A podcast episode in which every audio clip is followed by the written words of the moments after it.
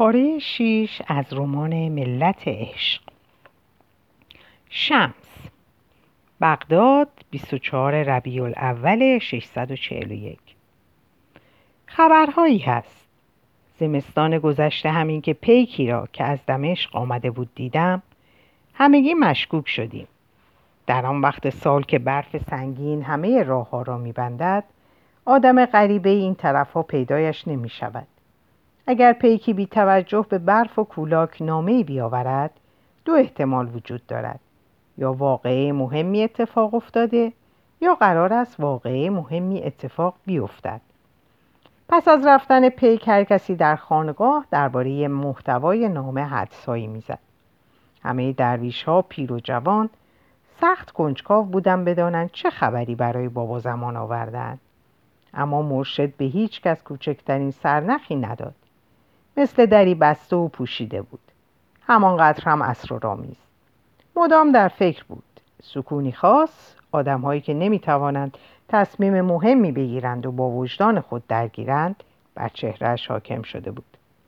در اسنای این مدت احوالات بابا زمان را از نزدیک زیر نظر گرفتم. صرفا به دلیل کنجکاوی این کار را نکردم.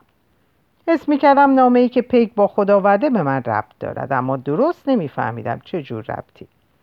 شبها تسبیح میانداختم و 99 اسم از اسماء الحسنا را ذکر می کردم تا راه را نشانم دهد. هر بار یکی از اسماء الهی بیشتر توجهم را جلب می کرد القیوم. در روزهای بعدی در حالی که همه ساکنان درگاه درباره این نامه حرف می زدن من اوقاتم را تک و تنها در باغچه به تماشای مادر طبیعت گذراندم که لحافی از برف روی خودش کشیده بود. سرانجام یک روز صبح صدای نواخته شدن زنگ مسی مطبخ را شنیدیم. همگی به مجلس دعوت می شدیم و به اتاق که رسیدیم همه درویش ها را چه قدیمی و چه جدید دیدم که گوش تا گوش نشستند مرشد درست در وسط دایره نشسته بود. لبهایش را به هم فشار می‌داد و غرق در فکر به دستهایش نگاه می‌کرد. بعد از اینکه همه جا به جا شدند بابا زمان سرش را بلند کرد و گفت کنجکاوید بدانید چرا اینجا جمعتان کردم. همانطور که احتمالا خودتان حدس می‌زنید با پیکی که به اینجا آمد ربط دارد. نپرسید فرستنده نامه چه کسی بود. همین بس باشد که بدانید توجهم را به مسئله مهم جلب کرد. بابا زمان مدتی سکوت کرد از پنجره بیرون را نگاه کرد. خسته به نظر رسید. تنش رنجور بود. در این چند روز لاغرتر شده بود. حتی انگار پیرتر هم شده بود. اما وقتی صحبتش را پی گرفت نوعی اراده در صدایش موج می‌زد. در شهری نه چندان دور یک علامه دهر زندگی می کند در کلام استاد در تقوا و عبادت کامل در علم و معرفت ماهر است.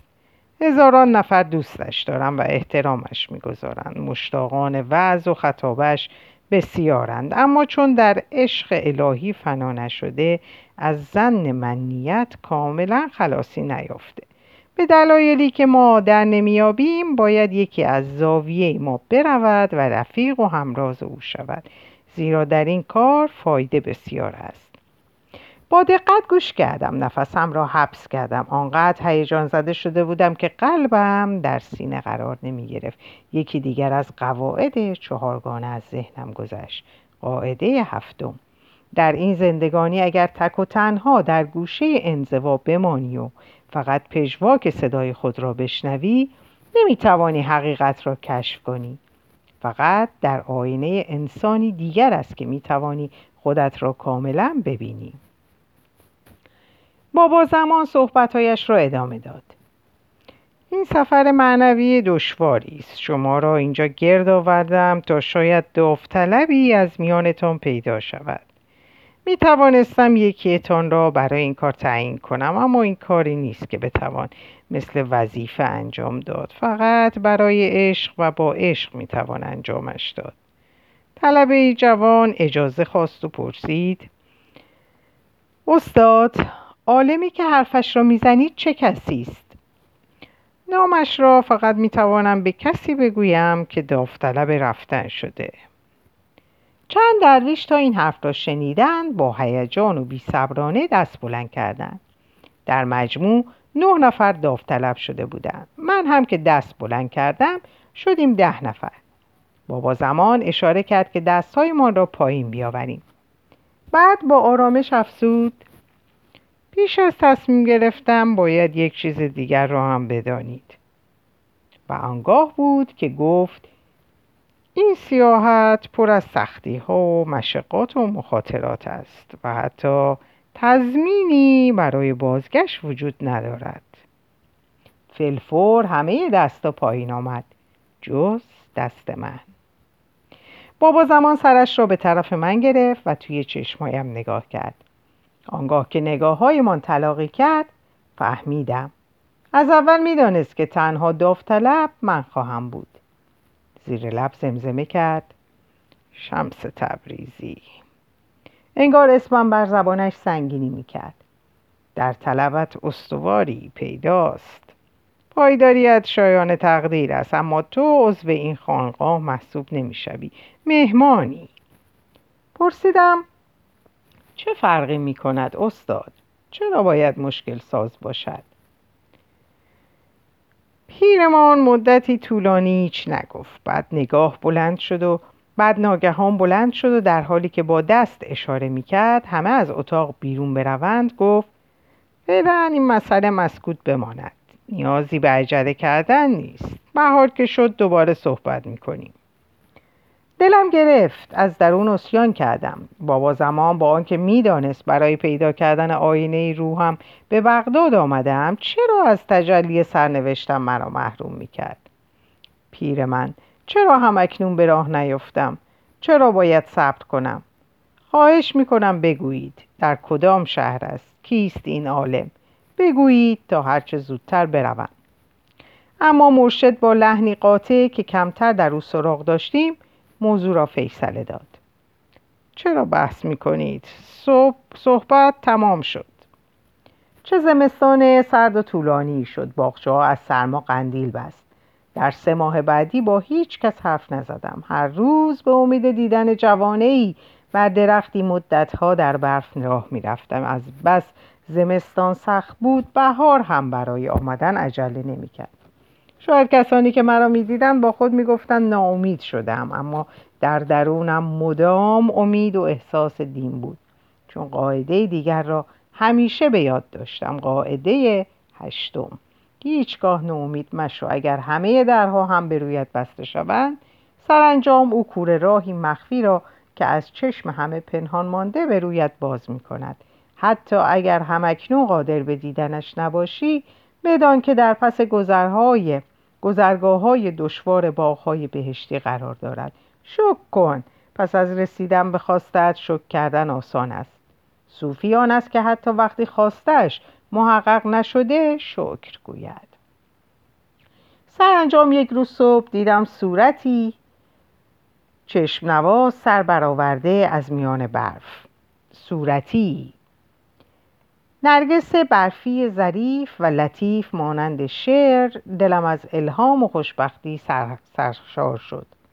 همانطور که با سرعت به خانگاه برمیگشتم در راه به شاگرد مو قرمز برخوردم. برایش شادمانه دستکان دادم. جوان بیچاره از بس در چند ماه گذشته مرا ساکت و اخمو دیده بود. دهانش از تعجب باز ماند. صدایش کردم و گفتم بخند پسر سوز سرما افتاده. بهار دارد از راه می‌رسد مگر نمی‌بینی؟ از آن روز به بعد طبیعت به سرعت دگرگون شد برفای باغ مانده آب شد. درختها جوانه زد پرنده های مهاجر بازگشتند و بلبل ها بر سر شاقه ها زیباترین نغمه هایشان را خواندند. عطری دلانگیز همه جا را فرا گرفت. و یک روز صبح باز زنگ مسی را نواختن. این بار من پیش از همه به میدان رسیدم. باز همگی در اطراف پیرمان حلقه زدیم. بابا زمان درباره عالمی صحبت کرد که در آن شهر نه چندان دور زندگی می کند و باز پرسید در این مجلس کسی هست که مایل باشد در, در قلب او را بگشاید؟ این را هم افسود که این راه ممکن است راهی بی بازگشت باشد. باز هم فقط من داوطلب شدم. پس تنها شمس تبریزی است. آماده این سیاحت. می‌فهمم. اما پیش از تصمیم گرفتن می‌خواهم منتظر فرارسیدن پاییز شوم. از حیرت ماتم برد. پس از سه ماه تأخیر درست هنگامی که آماده سفر شدم مرشد پیر می‌خواهد شش ماه دیگر منتظر بمانم. گمان کردم قلبم از سینه بیرون می‌زند. با اصرار سعی کردم نام آن عالم را از زیر زبان بابا زمان بکشم. اما بیفایده بود. بار دیگر بیان که به صورتم نگاه کند بلند شد و موضوع را فیصله داد. اما می‌دانستم که این بار انتظار کشیدن آسانتر خواهد بود. برای رسیدن بهار زمستان را تحمل کرده بودم. از بهار تا پاییز هم صبر می کردم غم نبود. اینکه بابا زمان دست رد بر سینه زده بود به جای خاموش کردن آتش روحم شعله برترش کرده بود. قاعده نهم. صبر کردن به معنای ماندن و انتظار کشیدن نیست به معنای آینده نگر بودن است. صبر چیست؟ به تیغ نگریستن و گر را پیش چشم مجسم کردن است. به شب نگریستن و روز را در خیال دیدن است. عاشقان خدا صبر را همچون شهد شیرین به کام می‌کشند و هضم می‌کنند و می‌دانند زمان لازم است تا هلال ماه به بدر کامل و در شود. سرانجام صبح روزی پاییزی زنگ مسی را برای سومین بار نواختند. این بار بی دست پاچگی بیان که پیشا پیش پیشا پیش بقیه باشم آرام و با اعتماد به نفس به میدان رفتم. مطمئن بودم که صبر سمرش را خواهد داد و کارهایم رو به راه خواهد شد. مرشدمان پژمرده تر و رنجورتر به نظر می رسید انگار که در وجودش قطره قوت هم نمانده بود. پس از حرفایی که دو دفعه قبلی هم زده بود وقتی دید باز فقط من دست بلند کردم نه رویش را برگرداند و نه موضوع صحبت را عوض کرد. فقط سرش را تکان داد. ای والله شمس می‌فهمم که کسی که قرار است به راه بیفتد تویی. شکی در این نماند. فردا سپید دم از خانقاه مان جدا می‌شوی رفتم دست مرشد را بوسیدم. مقرر بود سرانجام رفیق همرازی را که در جستجویش بودم پیدا کنم. بر فصل دیگری از زندگیم نقطه پایان نهم و احتمالا آخرین موسوم طولانی زندگیم در این دنیا را شروع کنم. بابا زمان با چشمانی پر از شفقت و نگرانی درست مثل پدری که پسرش را به جنگ میفرستد با اندوه آمیخته به غرور به صورتم نگاه کرد. نامه سر به مهر را از جب... جبش در آورد و به من داد. بعد از میدان بیرون رفت. همه درویش ها یکی یکی از پی او رفتند. در میدان تنها که ماندم موم مهر را شکستم. در نامه با خطی خوش دو خبر ارزشمند نوشته شده بود. نام شهری که باید می‌رفتم و نام شخصی که باید میافتم معلومم شد که باید به قونیه بروم و عالمی به نام مولانا جلال الدین را در آنجا پیدا کنم. این نام را پیش از این اصلا نشنیده بودم. ممکن بود شخصیتی مشهور باشد اما در نظر من تماما راز بود. نامش را بارها و بارها تکرار کردم تا اینکه مانند آب مانند نان مانند شیر مانند اصل مانند حق یاهو با زبانم دوست شد. اله بستون 22 مه 2008 اله این پنجشنبه صبح با سوزش گلو از خواب بیدار شد. حالتی پژمرده داشت. چون چند شب بود با زرباهنگی که به آن عادت نداشت تا دیر وقت می نشست ریتم بدنش به هم خورده بود. با این همه باز هم میز صبحانه را سر موقع آماده کرد و همراه خانواده اش سر سفره نشست. وقتی دو قلوها سر اینکه ماشین کدام یک از بچه های مدرسهشان با کلاس تر از جر و بس می نمودن وانمود کرد که دارد به حرفهایشان گوش می دهد اما فکر و ذکرش این بود که زودتر سرش را روی بالش بگذارد و بخوابد. یک دفعه اورلی گفت ایوی می‌گوید جانت دیگر هیچ وقت به خانه بر نمیگردد. راست می‌گوید مادر. در لحن صدایش هم تردید بود هم انتقاد. الا گفت البته که نه. ما خواهرت کمی مشاجره کردیم. همینو بس. توی هر خانواده ای از این مشاجره ها پیش می آید بعد خودش تمام می شود این بار ایوی وارد صحبت شد و موزیانه و کنایهدار پرسید مادر راست راستی به اسکات زنگ زدی و گفتی خواهرم رو ترک کنه؟ چشمای الا گرد شد. زیر چشمی به شوهرش نگاه کرد. دیوید ابروهایش را بالا برد و دستهایش را به طرفین باز کرد. یعنی اینکه من از چیزی خبر ندارم. الا با آمرانه ترین لحن صدایش گفت اینطور که می‌گویی نیست. بله با اسکات حرف زدم اما نگفتم که خواهرتان را ترک بکند. تنها چیزی که گفتم این بود که برای ازدواج عجله نکنید. اورلی با لحنی مطمئن حرفش را قطع کرد. نگران نباش مادر من اصلا ازدواج نمی کنم اوی لبخند موزیانه ای زد بله البته حالا انگار خواستگارا هم پشت در صف بستن. الا همانطور که داشت دو قلوها را تماشا می‌کرد که سر به سر هم میگذاشتند اسکت تبسمی ساختگی گوشه لبهایش نشسته. خواست پاکش کند اما نتوانست. حتی موقعی که داشت دو قلوها را سوار سرویس می‌کرد یا وقتی جلوی در داشت با دیوید چند کلمه ای حرف می‌زد آن تبسم نفرت آور همانجا گیر کرده و مانده بود. انگار آن را زیر پوستش حک کرده بودند. حالت صورتش موقعی عوض شد که همه رفتند و خودش تنها به آشپزخانه برگشت. با چشمانی خسته دوروبرش را نگاه کرد. همه جای آشپزخانه کثیف شده بود. به املت نیمه خورده کاسه های کنفلکس و پیشخان پر از لکه نگاه کرد. سایه گوشه ایستاده بود و بی صبرانه منتظر رفتن به پیاده روی بود. اما الا حتی پس از خوردن دو فنجان قهوه و یک لیوان مولتی ویتامین چنان بیرمق بود که سگ را فقط تا باغچه برد. به خانه که برگشتن دید چراغ قرمز پیامگیر تلفن چشمک می‌زند. همین که دگمه را فشار داد صدای مخملی ژانت اتاق را پر کرد. مادر اونجایی؟ مثل اینکه نیستی وگرنه گوشی رو بر می داشتی. صدای کرکر خنده. می‌دونی از دستت خیلی عصبانی شدم؟ اما الان دیگه گذشته. البته کارت اشتباه بود نباید به اسکات زنگ می‌زدی گرچه می‌فهمم چرا این کارو کردی. ماما جون احتیاجی نیست که همیشه دستمو بگیری و مواظبم باشی. بچه این ناقص توی دستگاه دیگه بزرگ شده. انقدر دست و بالمو نبند. بذار روی پای خودم بیستم. باشه؟ اشک در چشمان اله حلقه زد. نوزادی ژانت به یادش اومد. پوست تنش قرمز بود. صورتش کوچیک و پر از چروک و نوک انگشتاش مثل شیشه شفاف. چون ریهاش به اندازه کافی رشد نکرده بود هفته ها داخل دستگاه تنفس نگهش داشته بودند چنان ناآماده به این دنیا اومده بود که الا چند شب بیخوابی کشیده بود.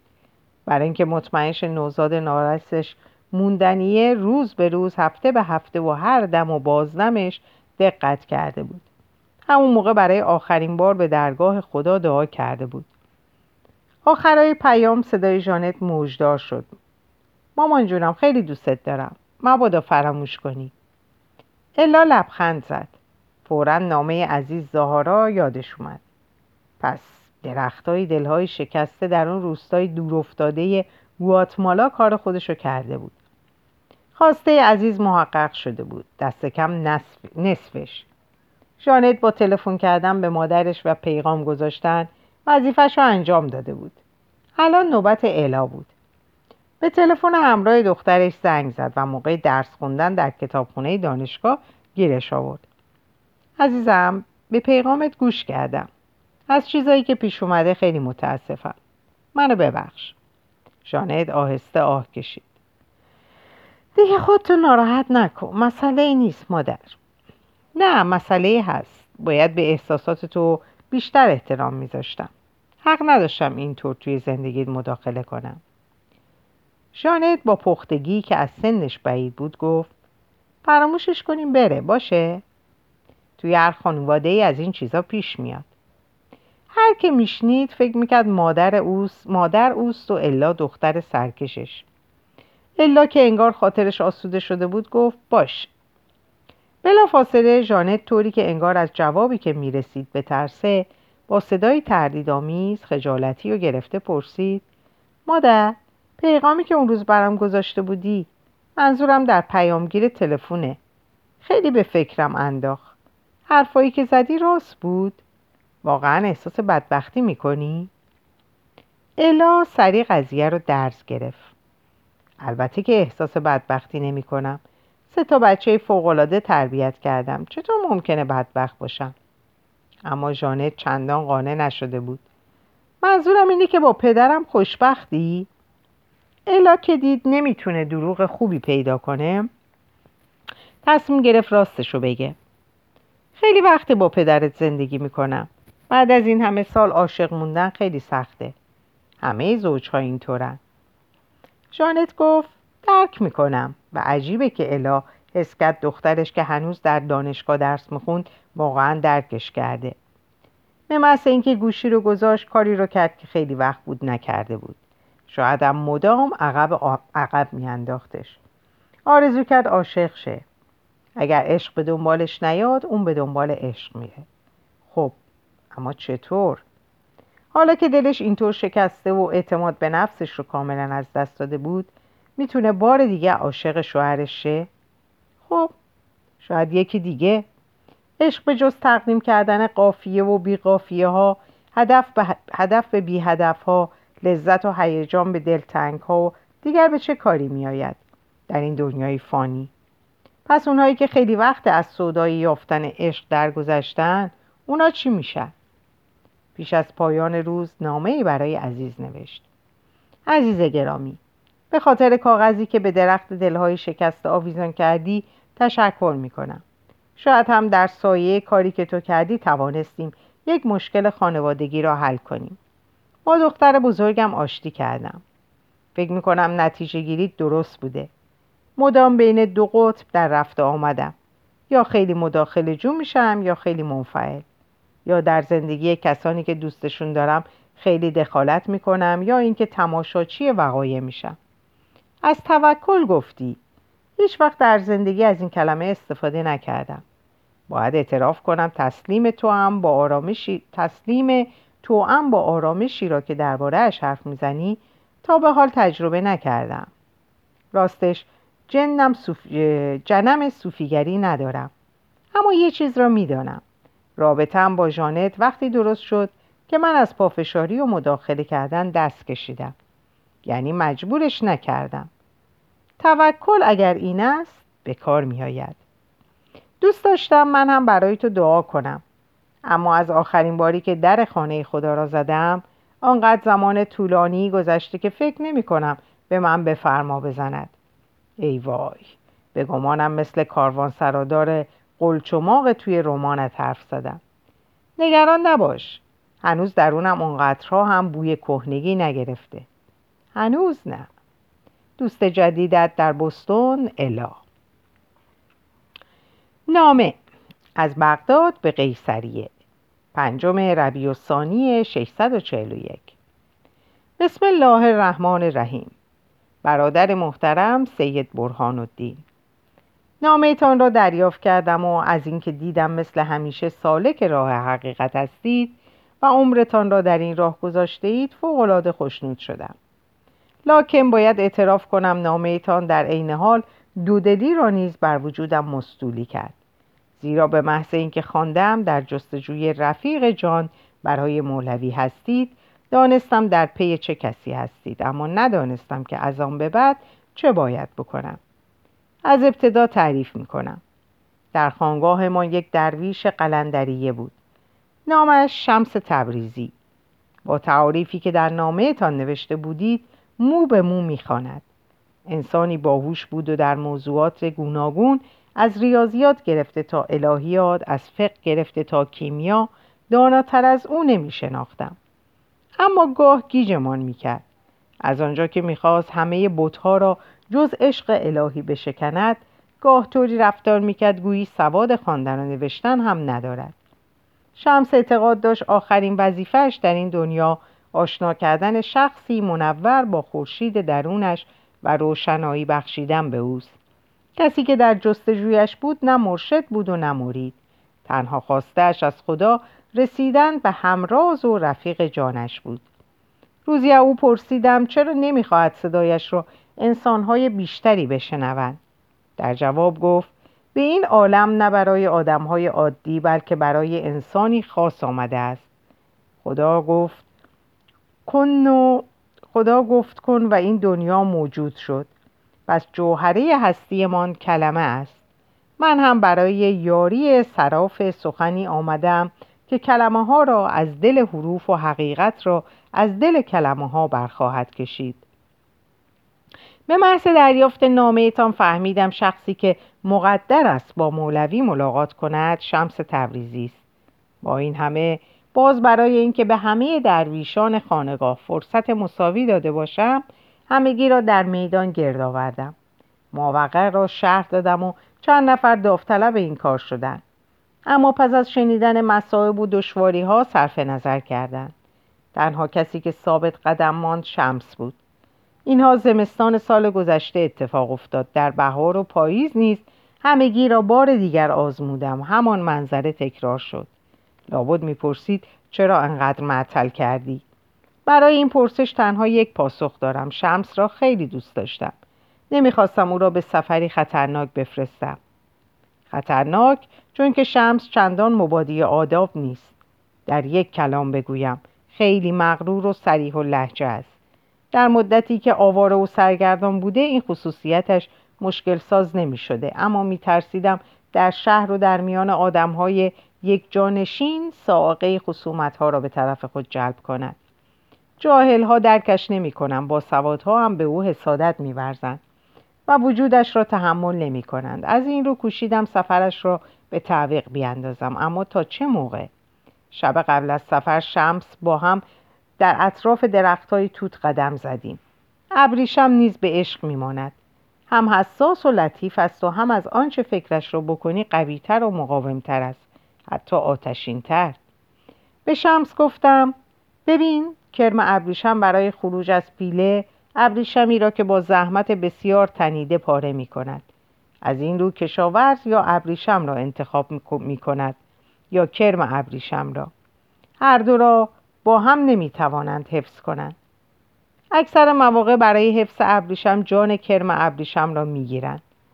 میدانی فقط برای یک دستمال ابریشمی صد کرم ابریشم جان می‌دهد بادی آرام به سمت ما وزید. لحظه ای لرزیدم. پا به سنک بگذاری راحت سرما می‌خوری اما لرزیدنم از سردی هوا نبود. زیرا آن لحظه بود که فهمیدم آخرین بار از شمس را در باغچم می‌بینم. دیگر قرار نبود یکدیگر را ملاقات کنیم. دست کم در این دنیا. او هم لابد همان حس را داشت که غمی به چشمانش نشست. هنگام سپیددم برای دست بوسی و حلالیت طلبیدن آمد. دیدم موهای سیاه بلندش را تراشیده حیرت کردم. اما نه من علتش را پرسیدم نه او علتش را گفت. فقط یک چیز گفت. در این حکایت نقش من به نقش کرم ابریشم میماند. مولوی ابریشم است. گره در گره بافته خواهد شد. وقتش که برسد برای بقای ابریشم باید کرم ابریشم بمیرد. به این ترتیب به سوی قونیه حرکت کرد. خدا یاریش دهد. متفق کردن دو جان که در اتفاقشان خیر بیشمار است ایمان دارم. کار صحیحی بوده که انجام داده ایم. اما در دلم اندوه است از هم اکنون دلم برای سرکشترین خرابترین شاید هم دیوانه ترین درویشی که پا به خانقاه ما گذاشته تنگ شده است. در نهایت همگی امانات خدایم و بدون شک نزد او باز میگردیم. و سلام علیکم بابا زمان. شاگرد.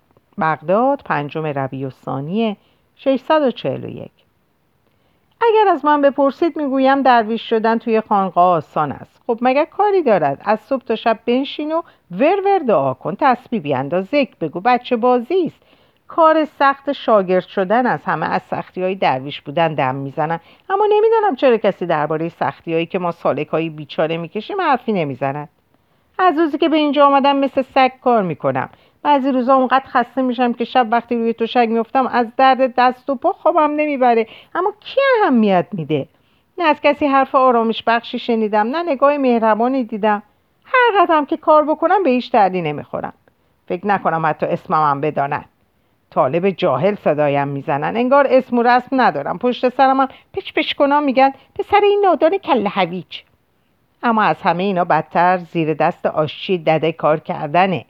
این مرد توی سینش به جای قلب یه تیکه سنگ داره.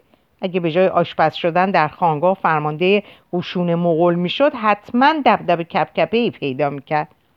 اگه روزی بشنوم که یه حرف خوش از دهانش در اومده همون موقع دست راستم رو می‌برم. حتی شک دارم بلد باشه بخنده. یه بار طاقتم تاق شد و از میدوندار پرسیدم همه شاگردایی که به این خانگاه میان پیش از پوشیدن خرقه باید مثل من از پس امتحانهای سخت آشی دده بر بیان؟ میاندار پوسخند زد و گفت همشون نه فقط اونایی که مثل قاطر خامن. اونایی که مثل من قاطرن و خامن؟ که اینطور؟ چرا باید بیشتر از بقیه شاگردها سختی بکشم یعنی نفس من از نفس اونا بدتره؟ صبح زودتر از همه بیدار می شدم از چشمه کوزه کوزه آب می آوردم و بعد تنور رو روشن کن. اونقدر نان میپزم که تمام سر و صورتم دوده خالی میشه. پختن آش برای صبحونه وظیفه منه. آسون نیست. همه چیزو باید توی دیگای پنجاه نفری بپزی. دیگا اونقدر بزرگن که پنج نفر راحت می‌تونن داخلشون برن و خودشونو بشورن. خب بعدش چه کسی دیگا رو میساد و تمیز می‌کنه؟ بازم من. من اینجا هم ظرفشورم هم رخشورم هم نظافتچی. آشی دادم از کله سهر تا بوغ سگ دستور میده. کله هویج زمینا رو دستمال بکش پیشخونا رو برق بنداز پله ها رو تمیز کن حیات رو جارو کن برو هیزم بشکن تخته ها رو برق بنداز قابلمه ها رو بشو رب بپز. نه بادمجون خورد کن نه توی بادمجونا رو خالی کن. دلمه بپز مواظب باش نمک زیاد نباشه کم هم نباشه اونقدر باشه که تخمق روی آب بیسته. اگه همه کارها رو اونطور که می‌خواد انجام ندم آشچی داده جوش میاره. هر چی دم دستش باشه به طرفم پرت می‌کنه. یالا اگه کاری نداری از اول شروع کن. برق بنداز. حالا انگار همینا بس نبود. دستور میده هر کاری که می‌کنم پشت سرم دعا هم بخونم. با صدای بلند می‌خونم تا آشچی داده راحتتر زیر نظرم داشته باشه. وای به حالم اگه یک کلمه جا بندازم. میفته به جونم. اینطوری هر روز خدا من بدبخت از یه طرف دعا از بر می‌کنم. از طرف دیگه هم مثل چی کار می‌کنم؟ اگه بر مشکلات مطبخ غلبه بکنم در این راه سریعتر به کمال می‌رسم. اینو آشی داده میگه. دیگ اگه اطرافش آتیش نباشه به جوش میاد. نخود ممکنه بپزه. تو هم درست همونطور. توی آتیش پف پف کنان میجوشی و میپزی حتما. حرف و نگاه کن تو رو خدا. مگه من نخودم؟ یه بار نتونستم تحمل کنم و پرسیدم خب این امتحان آتشین تا کی ادامه داره؟ مردک بیره نزاشت و نه برداشت. یه کاره گفت هزار و یک روز و هزار و یک شب. بعدم مثل آدمایی پخته گفت اگه شهرزاد توی قصه ها تونسته هر شب یه داستان ببافه لابا تو هم می‌تونی به اندازه اون طاقت بیاری. این مرده مخش عیب کرده. من با این حال زار و پریشون چه اشتباهی با اون شهرزاد پرچه شباهتی با اون شهرزاد پرچونه دارم.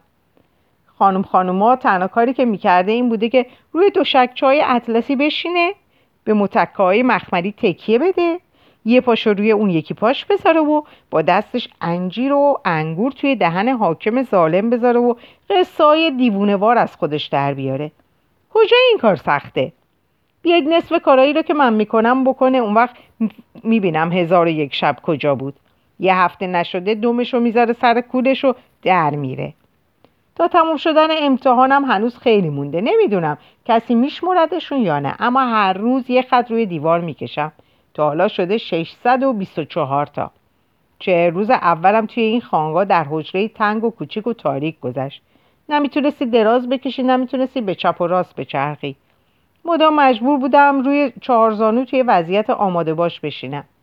پشت سر هم می‌گفتن اگر از تاریکی ترسیدی اگر میدت از گرسنگی سوراخ شد یا پناه بر خدا اگر از خوابهای دیدی خوابهای دیدی و حوثهای ناجور به سرت زد زنگ روی سقف و بزن و کمک معنوی بخوا چهر روز تو اون حجره موندم. حتی یه بارم زنگ و نزدم. نه اینکه فکرهای بد به سرم نزده باشه خدا می‌دونه فکرهای بد گلهی به سرم هجوم می آورد اما توی اون جایی تنگ و ترش که انگشت کوچکم هم به زحمت تکون می‌دادم فکرهای بد به چه کسی ممکن بود ضرر برسونه؟ همین که از چله خونه نجات پیدا کردم سر و کله سرتارخ پیدا شد. من تحویل آشچی دده داد. گفت گوشش مال تو استخونش مال من. نگو چله توی مطبخ از همه بدتر بود. با این همه هر چقدرم که جفتک انداخته باشم قاعده های آشپز رو اصلا زیر پا نذاشتم. تا موقعی که شمس تبریزی اومد. شبی که اون اومد آشچی داده چون از آشپزخونه جیم شده بود بعد جوری کتکم زد. هفت هشت ده تا ترک آلبالو روی کمر پشتم خورد کرد. بعد کفشامو برداشت و جلوی در گذاشت طوری که نوک کفشا به طرف بیرون باشه. اینطوری با آداب خانگاه به من می‌گفت وقت رفتنت رسیده فرزن دد آشپز با اخم و تخ فرمود اگه دلت مطمئن نیست بی خودی نه خودتو خسته کن و نه منو. رودخونه دم دهن اولاغ نمیاد. اولاغی که می‌خواد آب بخوره خودش لب رودخونه میره. فراموش نکن. تصوف هم دریای آبه. برای کسی که می‌خواد سیراب شه. در این وضعیت منم اولاغ حساب میشم لابد. راستش اگه شمس تبریزی نبود خیلی وقت پیش اینجا رفته بودم. این درویش آواره بد جوری قلقلکم داده بود. فقط برای اینکه دربارش بیشتر بدونم توی خانگاه لنگر انداختم بیش از اون همه چه همه چی درویشی ند همچی درویشی نیده بودم. از کسی باکی نداشت. جلوی کسی هم سرخم نمی‌کرد. حتی آشچی دادم به اون احترام میذاشت. منم پیش خودم تصمیم گرفتم از این به بعد سرمشق من شمس تبریزیه. اونه که با اون جذبش زبان تند و تیزش سرکشیش و مزاج اسیانگرش باید مرشد من باشه نه این استاد پیر و خرفت ما. بله شمس تبریزی قهرمان منه. بعد از اون که دیدمش با خودم گفتم چرا باید درویشی سر به زیر باشم؟ شاید اگه پیش اون بمونم و فیض ببرم منم مثل شمس چشم و دل سیر و شوری بش... چشم و دل سیر و شورشی بشم. این شد که فصل پاییز وقتی فهمیدم شمس کلا می‌خواد از خانگاه بره منم تصمیم گرفتم پشت سرش تا قونیه برم. باید به بابا زمان می‌گفتم چه تصمیم می‌گرفتم.